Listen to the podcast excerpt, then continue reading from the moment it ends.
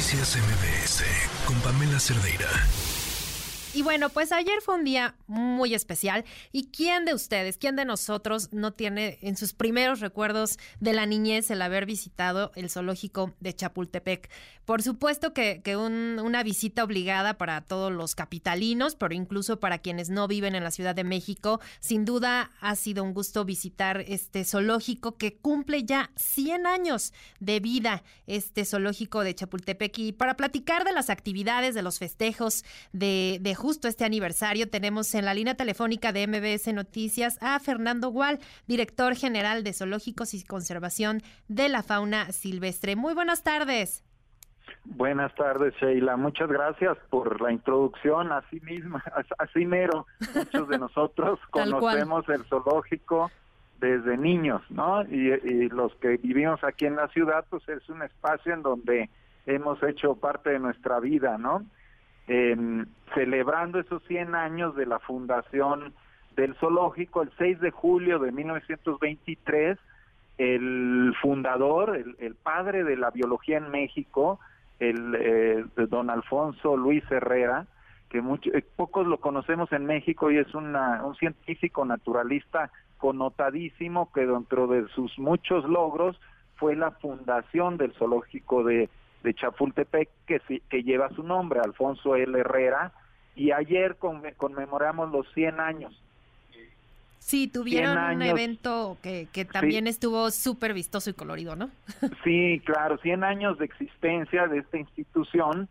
Eh, lo conmemoramos con muchas cosas, ¿no? Eh, algunas de ellas muy vistosas como un eh, boleto de la lotería que, que precisamente este domingo es el sorteo y entonces se, conmemoró con, con, ese boleto. Aquí hay em, algunos vendedores todavía estos días para que la gente adquiera sus boletos, unas monedas, siete monedas, medallas, perdón, son medallas que, que acuñó eh, la Casa de Moneda de México, preciosas, que, que están a la venta aquí en la entrada del zoológico, hay un punto de venta y están muy bonitas porque son animales conmemorativos como el bisonte, eh, poca gente sabe que los primeros habitantes del zoológico hace 100 años fueron tres leones africanos y dos bisontes eh, americanos, de los que todavía andan por aquí, no, no esos mismos, seguramente algunos descendientes de esos eh, que todavía están. Y eh, esos bisontes eh, fue por ellos hasta el zoológico de Bronx, eh, Alfonso L. Herrera, y los trasladó por tierra hasta la Ciudad de México.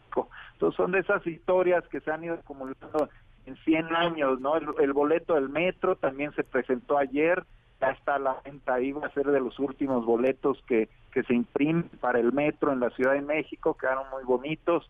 El, em, un timbre postal que, se selló ayer, eh, se hizo la ceremonia y ya está la venta, ¿no? Eh, que va a circular por todos los países del mundo con esos timbres postales conmemorativos, ¿no? Entonces fueran varias cosas y finalmente una cápsula del tiempo que estamos sembrando, ahí va a estar una placa en donde se colocó, eh, en donde vamos a incluir, eh, bueno, ya, ya tenemos las cartas de niños, cartas de personalidades dirigidas al futuro, ¿no? A los futuros visitantes del zoológico, un libro de la vida y obra de, del, eh, de don Alfonso L. Herrera, entre otros eh, pues objetos conmemorativos, hay un, un, poco, incluimos un poco de pelo de bisonte, precisamente, un poco de pelo de, de panda gigante, porque ahí está el DNA, ¿no? El, el, el material genético de estas especies, que a lo mejor a futuro ese material genético se pudiera utilizar para recuperar alguna de estas especies.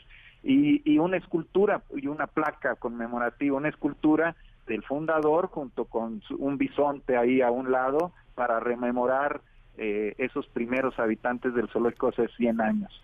Sí, claro, es que como, bueno, yo me acuerdo perfecto, o sea, hace muchísimos años, pero de, de Togo y Panda, por ejemplo, que hasta canción tenía, y, la verdad es que es un espacio, además de familiar y, y, de, pues, conservación también, porque es, hay que decir, un centro de conservación de la, de la vida silvestre, pues, y ha generado generación tras generación, pues un recuerdo muy importante para, para todos y, sobre todo el tener eh, a muchísimas especies que, que incluso me atrevo a decir y me, me corregirá, que incluso algunas en peligro de extinción han estado ahí, ¿no? Claro, no, eh, eh, eso es bien importante. Además de ser un espacio social eh, muy bonito, al aire libre, después de la pandemia se llenó el zoológico porque era un espacio al aire libre que la gente quería salir y disfrutar del aire fresco.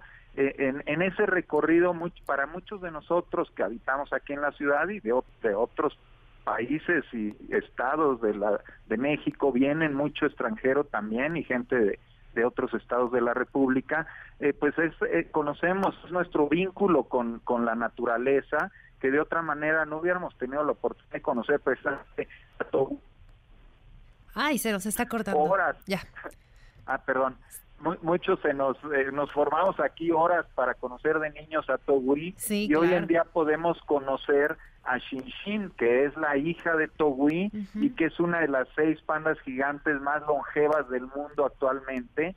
Tiene, eh, eh, cumplió el sábado pasado, hicimos una ceremonia con, con el señor embajador de, de China en México, eh, una ceremonia conmemorativa de los 33 años de vida de Shinshin, que pues en el marco de las 100 años del zoológico, pues conmemoramos todo este esfuerzo que se hace también para, para la conservación de especies, incluyendo pues el cóndor de California, que ya estamos contribuyendo a, a, los todos los cóndores de California que nacen aquí en el zoológico son trasladados a la Sierra de San Pedro Mártir en Baja California para su eh, reintroducción a vía silvestre y poder contribuir directamente en la conservación de una especie que estuvo a punto de extinguirse. Como ese hay otros ejemplos y uno de los espacios más nuevos pues eh, que iniciamos e inauguramos en febrero es el espacio de los anfibios de un centro de conservación de anfibios que le llamamos Museo del Ajolote Amphibium